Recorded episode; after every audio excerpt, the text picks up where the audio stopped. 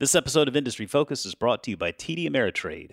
Everything's customizable these days. Your trading platform can be too. With Think or Swim, you can customize screeners, charting, and stock forecasts so the market is always tailored to you. You can get started at tdameritrade.com slash think or swim.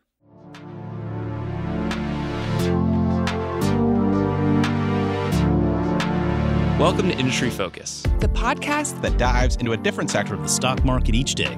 I'm your host, Emily Flippen. I'm Jason Moser. I'm Nick Sciple. I'm Dylan Lewis. And today we're talking financials. Today we're talking consumer goods. Wildcard Wednesday. And we're talking energy. And today we're talking tech. Let's dive in. It's Monday, May 4th. I'm your host, Jason Moser, and on today's financial show, we're digging into this past weekend's installment of the Berkshire Hathaway annual meeting. Of course, we've got a couple of stocks we're watching this coming week. Joining me as always, it's certified financial planner, Berkshire Hathaway meeting know it all, I guess I could say. Matt Frankel. Matt, what's going on? Oh, not much. I was I was supposed to be in Omaha this past weekend, I but know, we all know what happened with that. I, did so order bad. some of the cool. Um, I ordered some of the meeting like tchotchkes that they normally sell there, so I'll Oh, at least kind of. I'll at least feel like I've like a like a pair of socks with Buffett's face on them and stuff like that. So Well- at least feel like I was there. Yeah, you know, I, I had the good fortune to go to the meeting. You know, it must have been seven years ago now or so, seven or eight years ago. Um, and, and it obviously was in Omaha at, at the arena, and we were lucky. We got you know the press passes, so you get to go in there and sit up in the top row there, uh, kind of looking down on the entire meeting. It's it's really kind of overwhelming to see how many people this meeting attracts year in and year out. I mean, calling it Woodstock for capitalists, I think is pretty apropos. I mean, everybody's really excited to be there. It's not just the meeting; it's it's everything leading up to the meeting. Nights before, we went to Gorat's for dinner one night. You know, we had the had the steak there, and uh, I mean, now they've incorporated, I guess, what that 5K run or whatever. So they they really are building this up to cater to an audience that I, I think you know, this is certainly going to extend well beyond the years where, where Charlie and Warren are running the show here. I mean, it, it, it really speaks to the culture they've built there. Yeah, and I'm I'm planning to go next year. Um, like I said they're they're getting older, so I don't know how many are are, are going to be with. Um, I mean, what, they might retire. You never know. Yeah, yeah. Um, I mean, know. with with at next year's meeting, Buffett will be 90 and Munger will be 97. So Yeah, and uh, you know, it, it- speaking of of that, you know, the the the age factor. I mean, obviously Warren was there. Charlie wasn't there this year, and um, I mean, uh, Warren certainly made sure everybody knew that he was feeling okay, and he just he just wasn't there. Um, I thought it was pretty neat to hear that Charlie Munger has. Uh, figured out how to use Zoom, and uh, and he's zooming into some Berkshire meetings and, and helping helping get some stuff done just just through uh, the Zoom platform. That was that was pretty cool to see. Yeah, I'm wondering if if just him being in like the highest risk group for the, the, the virus is, has anything to do with him not traveling. It's a distinct possibility.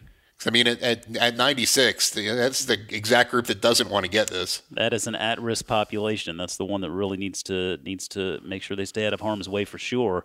Uh, well, you know, let's let's dig into what went on this weekend because you know I, I didn't sit down and watch the whole thing, but I caught it in drips and drabs and saw a lot of the notes. I read a lot of the stuff that we put out on Fool.com. Matt, you wrote a great article there talking about earnings and more. So let's just open the discussion up here with the numbers first for the business, right? Let's look at the quarterly performance for the business look at how how Berkshire Hathaway as a company is doing. What stood out to you uh, in in the performance metrics, especially given the current situation? Well, the, the headline numbers, first of all, don't really matter in Berkshire's case. Uh, Berkshire reported a loss of almost $50 billion for the quarter, but the company didn't actually lose that money. That's just the, the performance of its stock portfolio by March 31st. Um, so the, the better numbers, operating profit, meaning how Berkshire's actual operating businesses, you know, like Geico, et cetera, did, uh, operating profit increased by 6% from last year. So the operating businesses are okay. Sure. Um, it's really important to note that just the the declines in the in earnings and you know that giant loss I just mentioned are are just due to unrealized profits and losses in the stock portfolio. Yeah, and, and it's worth noting. I mean, it, Berkshire is a very insurance heavy business. I mean, reg- you know, it, let's look beyond just its stock portfolio. I mean, when you talk about those wholly owned businesses, Uh, the two biggest, if I'm not mistaken, are Burlington Northern, Santa Fe, and Geico. I think Burlington Northern actually is a little bit bigger, but for all intents and purposes, they're basically the same size. Um, but but I mean that gives you an idea beyond the stock portfolio, the actual fundamental of this business. I mean, this is an insurance business for for the most part, it seems. Yeah, Berkshire focuses on insurance. The railroad, you said, is a, a massive business. They also have their energy business, which is a huge component of it. Um, I know they own a bunch of utility companies, which is a, a big Buffett favorite. Yeah. and then a bunch of other kind of smaller. I say smaller, but I'm talking about like like Duracell and and Dairy Queen, and um, you know, so these aren't like tiny businesses, and there's about 60 of them altogether right now. So it's a you know that's those are doing okay as a whole. Some of them, like obviously the Berkshire's furniture stores are generally closed right now, so Right. like things like that. But for the most part, his businesses are pretty recession proof, and including this crash, which is decimating recession proof businesses. Even Yeah. um, a lot of them are doing just fine. Like Geico, um, yeah, they're they're giving everybody a fifteen percent refund on their auto insurance premiums. But I gotta I gotta think that their exposure is de- declining by more than fifteen percent because no one's driving.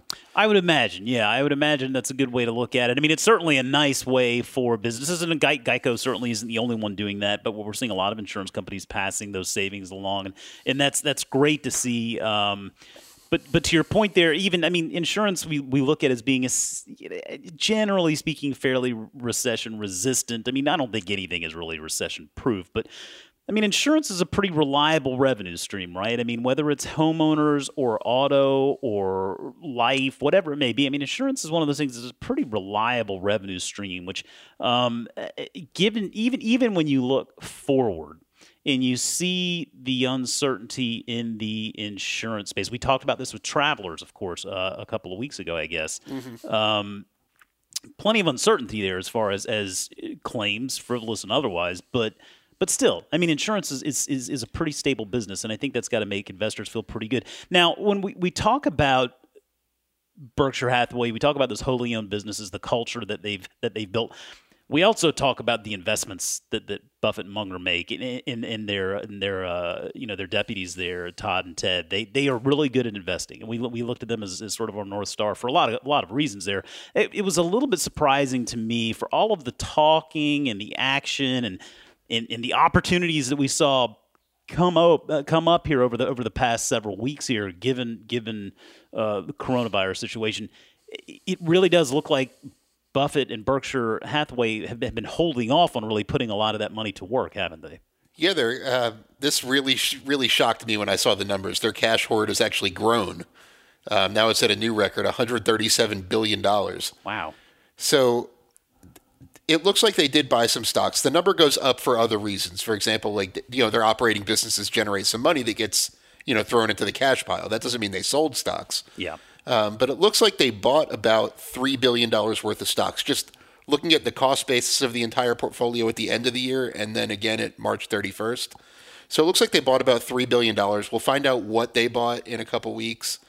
But I got to say, I was disappointed at this. Um, you know, the, the big thesis for owning Berkshire as opposed to a more exciting growth stock is that Warren Buffett and his team are really good at putting money to work at the right times. Right. And it, to, as so far anyway, I mean, again, this only covers through March 31st, but so far it doesn't look like that's really happened. Now, why do you think that might be? I mean, do you, do you feel like maybe, given the chain of command there, I mean, it, it does seem like they give Todd and Ted pretty much, I don't want to say full autonomy, but it sure does feel like they have a lot of freedom to, to just kind of do what they really feel like is best at any given point in time. Eh, what, what do you feel like that is the trepidation more of a process thing, or do you think like you know we see I've seen all over Twitter. I mean, everybody talking about Buffett not buying stocks, building up that cash hoard.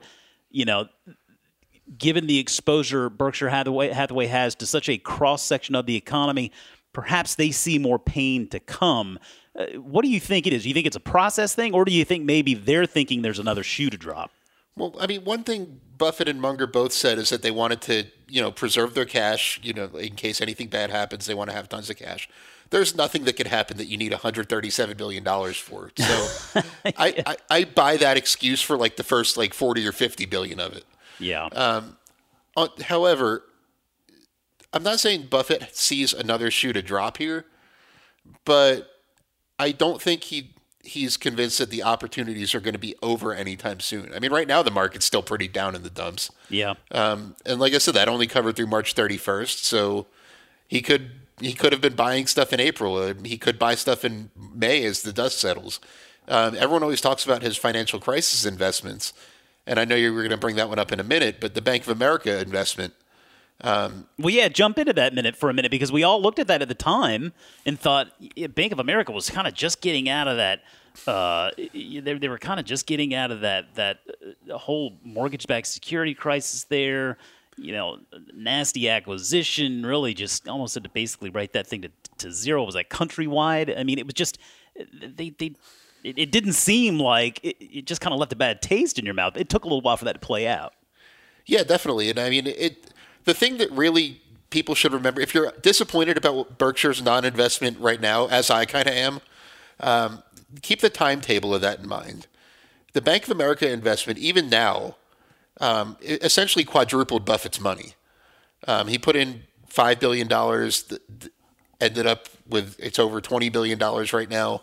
Yeah. So, but he quadrupled. But keep the timetable in mind. He didn't even make that investment until 2011. Meanwhile, the financial crisis was 2008 to 2009. Yeah. So a lot of these companies are going to be hurt for a while. And he mentioned the Fed's action. Um, the Fed and the government have just been injecting money into the businesses and the economy right now. Yeah. So a lot of businesses aren't knocking on the door yet, needing money or needing funding or anything like that because they're getting it from the government. That's not going to last forever. So I see kind of a longer tailed, you know, trickle of businesses running into capital problems as this plays out. Um, we'll see how much the government keeps doing. I don't know if they're going to pass a two trillion dollar spending bill every few weeks to keep this thing going. I'd argue that if they intend on keeping things shut down, they better just plan on keeping this as a revolving door because as long as they want to keep things shut down, they're going to have to keep the spigot open. I agree. Well, I, my my worry is that they're going to let everything reopen, you know, two, three, four, whatever months from now, and then demand isn't going to come back 100% right away, and that's when you're going to see some businesses start to hurt. And Well, that's, that's when a- Buffett's phone might ring. And that's a good point there. I mean, I think we've talked about the two-sided nature of what you know the recovery. Whenever we, we see this recovery start materialize, it, it is going to be a slow chug, right? I mean, it's not going to be something where you just open the doors and everybody's back out and at 'em. And I mean, we've seen a great example there. I mean, whether you agree or disagree with with uh, you know states reopening their economies and at least giving eh, restaurants, for example, the opportunity to get their businesses back open. It's not saying you have to. It's saying there's the option. You have that option to do that if if you want. If you feel like you can do it in a safe uh, in in a safe fashion, and we're certainly seeing some do it, but we're seeing plenty saying, you know what? I think I'd, I'd rather feel uh, feel a little bit better just just hanging on for a little while longer, seeing how this plays out. So I I mean, I think it all speaks to the, to it will be a slow recovery. It's not going to be something that just happens overnight. That's true. And um, South Carolina just opened its restaurants today for outdoor seating. Oh wow, uh, yeah. Well, see, I mean, that's you know, And, and a lot of places are being smart about it. They're like, you know, blocking off half the parking lot and putting big tents up and putting tables under them.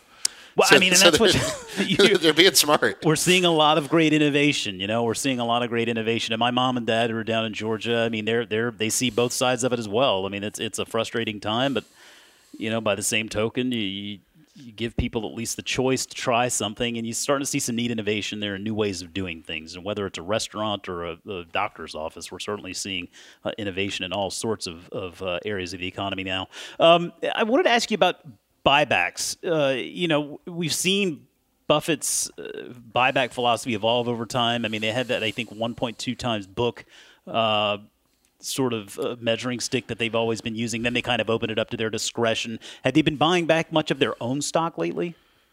Uh, this is another one. you're, you're bringing up all the bad stuff, Jason. Well, we'll get to some good stuff in a minute.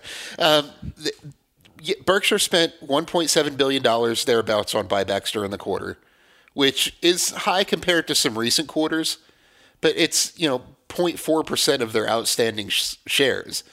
Not doing big buybacks, and not just the amount of the buybacks; it's the timing that's been frustrating. Um, just to name the biggest part of the buyback, they spent a little over a billion dollars in late February at an average price of two hundred fourteen dollars. Um, the company's currently trading for one seventy seven at the end of, toward the end of March, the Berkshire was trading in the 160s at one point. Um, you know, actually below book value. You mentioned the 1.2 multiple. Right. They actually went below book value for a period. Wow. And the company didn't buy any in that time. Ouch. So that's the what's frustrating. And, and Buffett addressed this during the meeting. And the way he explained it, and it makes sense to some degree, is that they look at a snapshot in time and whether or not shares are trading for more or less than their intrinsic value. At the bottom of the collapse, you know, the stock price had been down, you know, 40% or whatever, or the stock portfolio that Ber- Berkshire owns. And yes, while the, the Berkshire stock price had declined, so did the value of the assets it represents. Right. And it didn't represent that much of a discount to the assets as it might have appeared. It's not just Berkshire's stock price, it's the stock price relative to the asset value as as they're hitting the buyback button. I do get that. I mean, that does make sense. That that that does make sense. I, I do get it. Um, I guess it, goes to show that uh, you know even even the uh, even the great ones, it's it's still not always so cut and dry, and um, and it's it's it's a marathon, not a sprint. Too. I mean, I think that's something that's always worth remembering. Is just your Bank of America point there? I think was a really good one in that you see something there, but we we can never really nail down the actual time, and that's why we take patience and that long view uh, into into such account as, Yeah, as and, and like you said, like the, the, the government's, I, I, I agree with you that as long as they're going to keep things shut down, the government will throw money at this thing. The fear is like, you know, after this is over, same thing during the financial crisis with the big stimulus packages that came in 08 and 09. Did you hear about any stimulus packages in 2010 when people were still going going into foreclosure and things like that? No. Yeah.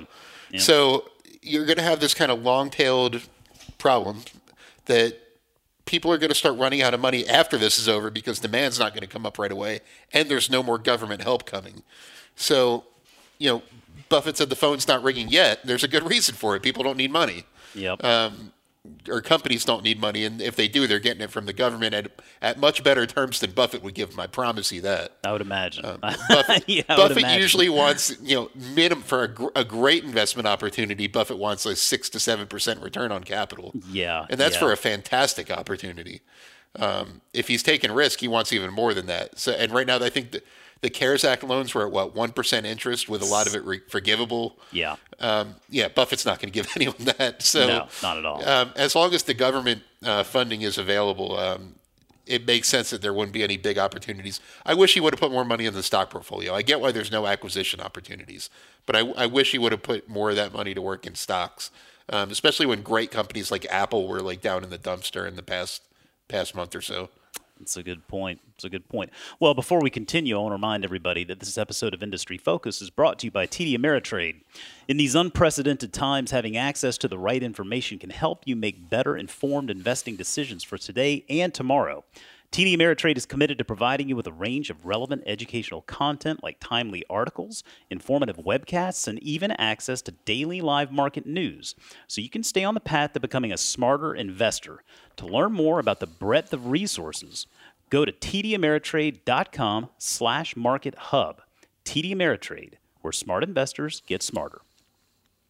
Okay, Matt, I don't mean to harp on the bad news here, but we have to address really the elephant in the room here, and that is the airlines. Uh, this is one where I, I'd imagine airlines probably build a pretty firm stance on whether you think airlines are a good investment or not. But the bottom line is that uh, Berkshire has, I, I think, liquidated their full positions in their four major airline investments that they had. Um, and and I mean that was what American, Delta, Southwest, and United. They announced he announced on Saturday they've dumped those shares and are moving on to greener pastures. Now I, I don't. I, I don't hold that him against against him at all. I mean, I, I've I've certainly always sided on the one I don't want to invest in airlines. I just, generally speaking, I'm not a big fan, um, and I've talked about why before. Um, now, I, I personally think there's a great lesson here for investors. I think this is one of these these times where we can still glean uh, lessons from the old man here, and and I think being able to, you know, look at a situation and and change your mind when the facts change. Uh, admit that hey maybe you got it wrong and move forward. I mean, there's an opportunity cost to hanging on there to see if this thing bounces back, and I think it's probably reasonable to assume that airlines aren't going to bounce back in a quick fashion, uh, regardless uh, of, of the recovery timeline. Um, but what was your take there? I mean, that that was that was I don't know. Did you feel like those were good investments from the beginning, or I mean, I don't know. He seems so conflicted on airlines. I, I thought I don't know if they were good investments in the beginning. Um, I mean, I, like this is an unprecedented situation. No one could, could have seen it coming. Right. This just completely changes the, the dynamics of you know a thousand different stocks, not just the airlines. Um, but having said that, I don't necessarily think that they're that airlines are a bad long term investment right now. I mean, some of them are in bad shape. Like American, for example, I think is in pretty terrible shape. Um, but there are some you know good long term risk risk reward op per, uh, profiles there. But it's just the, the Buffett quote that this really reminds me of is the one that says it's better to buy a wonderful business at a fair price than a fair business at a wonderful price. Yeah. And right now, airlines are fair businesses selling at wonderful prices at best. Yeah. Um, so Buffett doesn't like fair businesses at wonderful prices. So it makes sense that he would keep that, try to you know pull out that capital and set it aside for when there are some wonderful businesses to buy at fair prices. It's kind of where I think his head's at with this. It's not that he doesn't think that you know United Airlines is going to be worth more in 10 years than it is today. It's not that he doesn't think that. It's that he doesn't know enough to make that call at this point, and Yeah. he's not willing to roll the dice with his investors' money. Yeah, and I think that makes sense. I mean, I think a lot of us would probably look at this and think that the airlines are going to be one of the they're going to be dealing with a tougher situation than, than a lot. Um, they're not going to go away, but yeah, just I don't know. Airlines have always struck me as sort of commodity like, in that you know people are just ultimately trying to get from point A to point B, and they want to do it for a cheap price. And there's they're some histor- loyalists, but They're historically poorly run. Yeah, in, yeah. I mean, in terms of capital. I mean, you mentioned, I think we talked about it on the, one of the other shows where they've spent like, what, 94, 96% of their money on buybacks Yeah, um, yeah. over the past few years. Like, th- that's terrible. It is, and, and especially given the capital uh, nature of those businesses, the heavy capital nature of those businesses. I mean, that's that's yeah. I, I do feel like that's one where you really want to build up that rainy day fund. You want to have an exceptional rainy day fund because you got to figure that rainy day's coming every once in a while. Right. It's like I don't think stocks are a bad place to put your money, but if I spent 96% of what I make on the stock market, it wouldn't leave a whole lot of cushion if I needed money for anything else.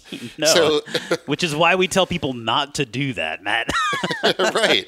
So, I mean, it's just there's a reason that airlines have been bankrupt a few times before and and that, you know, Buffett stayed away from them for so long. There's a reason for it, but I don't Yeah. know. This this just threw a wrench in his plans. Yeah, I mean, not the greatest investment, but you know what? I look at it. I look at it from the from the glass half full perspective. I just think this is a great a great lesson for younger investors to take away is that you know, when the facts change, be willing to change your mind. And I think that gets easier the older you get. Um, but you know, there, there's always a little hubris there. You never really want to admit you got it wrong. And, and anyone argue, you can make the argument, oh, you hang on to those shares, just give it time, it'll come back. Maybe, maybe not. You know, there's an opportunity cost to hanging on to those shares. You could put that money to work elsewhere, and I bet you they probably are thinking very long and hard about that right now as well. Uh, you know, it, it the quote that you you noted there earlier, uh, the quote this just made me think of was uh, you hear it from him and Sir Richard Branson. You want to be a millionaire? Start with a billion dollars and launch a new airline um, you know that that seems to seems to be about how how that market works out. Um, okay, Matt. Before we wrap up the discussion here on Berkshire, I think everyone is always thinking about this going into the meeting and, and thinking about it probably even more as as the meeting uh, wraps up. What where do we stand on the succession question? Is there any more clarity there, or are we still kind of left just uh, more or less guessing? Not really. I mean, the the the decision to have Greg Abel sitting at the chair next to him instead of Munger, instead of some of the other candidates, Yeah. You know, may, maybe um, I think uh, Abel's the the younger of the two of the vice chairman.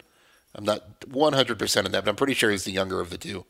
Uh, the two stock pickers are not in the in the mix. Um, uh, Ted and Todd are going to be the stock pickers. They're not going to be the CEO. And I imagine they probably wouldn't want to be. They're probably they've probably got their dream jobs. I bet you they love what they to do. they don't want to. They don't want to run Berkshire. they want to run some of its investments. Yeah. Um, so I still, I, I mean, my opinion is it's going to be Abel, but um, All right.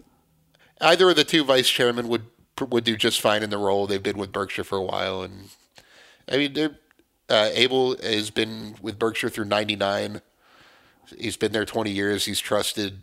Like Warren, no one else has ever sat in that chair next to Warren Buffett during the during Berkshire's meetings. That's a very good. so for him to be the first, well, it's good to know that he's willing and able. Ah, I see what you did there. all right, all right, all right. Um, okay, well, before we wrap up the show, of course, we want to jump into our ones to watch stocks that we've got on our radar here for the coming week. Uh, Matt, I'll let you take it here. What is the stock you are watching this week? Well, I mentioned that there are some opportunities long term in the airlines. I'm watching Southwest Airlines. I've been a fan for a while. I've been thinking of buying shares at these lower prices and not that I like to go against Buffett, but I don't think he sold Southwest because he thinks it's a terrible business. Uh, the re- I like it for two reasons. One, it's the best capital position of any of the four major airlines, meaning that they could survive. They have the liquidity for a ex- more extended shutdown than any of the other three. Right. And two, they're pretty much exclusively dependent on domestic business, which I think domestic air travel is going to come back a lot quicker than international travel. I think that's probably a fair assumption. I think that's a fair assumption. So yeah, like like American and Delta, their international routes are going to be shut down for for the foreseeable future. But uh, Tre- Treasury Secretary Mnuchin just said this morning that he doesn't see international travel really making a rebound anytime soon. But it's a, it's a, quote it's a great time to explore America. Yeah, yeah, pr- yeah. That's that's a good. It's a big country with a lot of cool stuff, and uh, probably a good time to keep Booking.com on your radar as well. Um, but Booking.com is not the stock I'm going with. Actually, the one I'm keeping on my radar this this uh, week is PayPal. Uh, PayPal earnings come out on May 6th, so on Wednesday.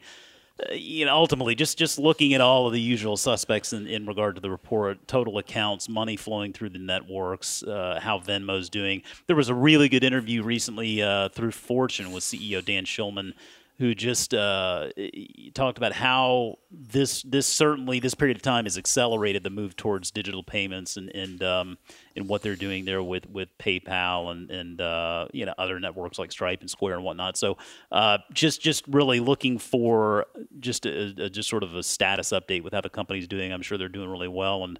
Um, I remain a very happy shareholder, but we will find out this week. Uh, but that's going to do it for us this week, Matt. I appreciate you taking the time out to give us the lowdown on what happened with the Berkshire Hathaway annual meeting this year. And fingers crossed for you, my man. I think that you'll be able to get to it next year. And I know that if you do, you're going to love it. Yeah, hopefully we'll be having this um, conversation with me in a at, at the arena or in a hotel room somewhere in Omaha next year. Well, maybe uh, maybe I'll buy a ticket and come out there and join you. It's it's always worth a trip. It's a fun event. But stay six feet away. Will do. And remember, folks, you can always reach out to us on Twitter at MF Industry Focus or drop us an email at industryfocus at fool.com. As always, people on the program may have interest in the stocks they talk about, and the Motley Fool may have formal recommendations for or against. Don't buy or sell stocks based solely on what you hear. Thanks as always to our man Austin Morgan for making the magic happen. For Matt Frankel, I'm Jason Moser. Thanks for listening, and we'll see you next week.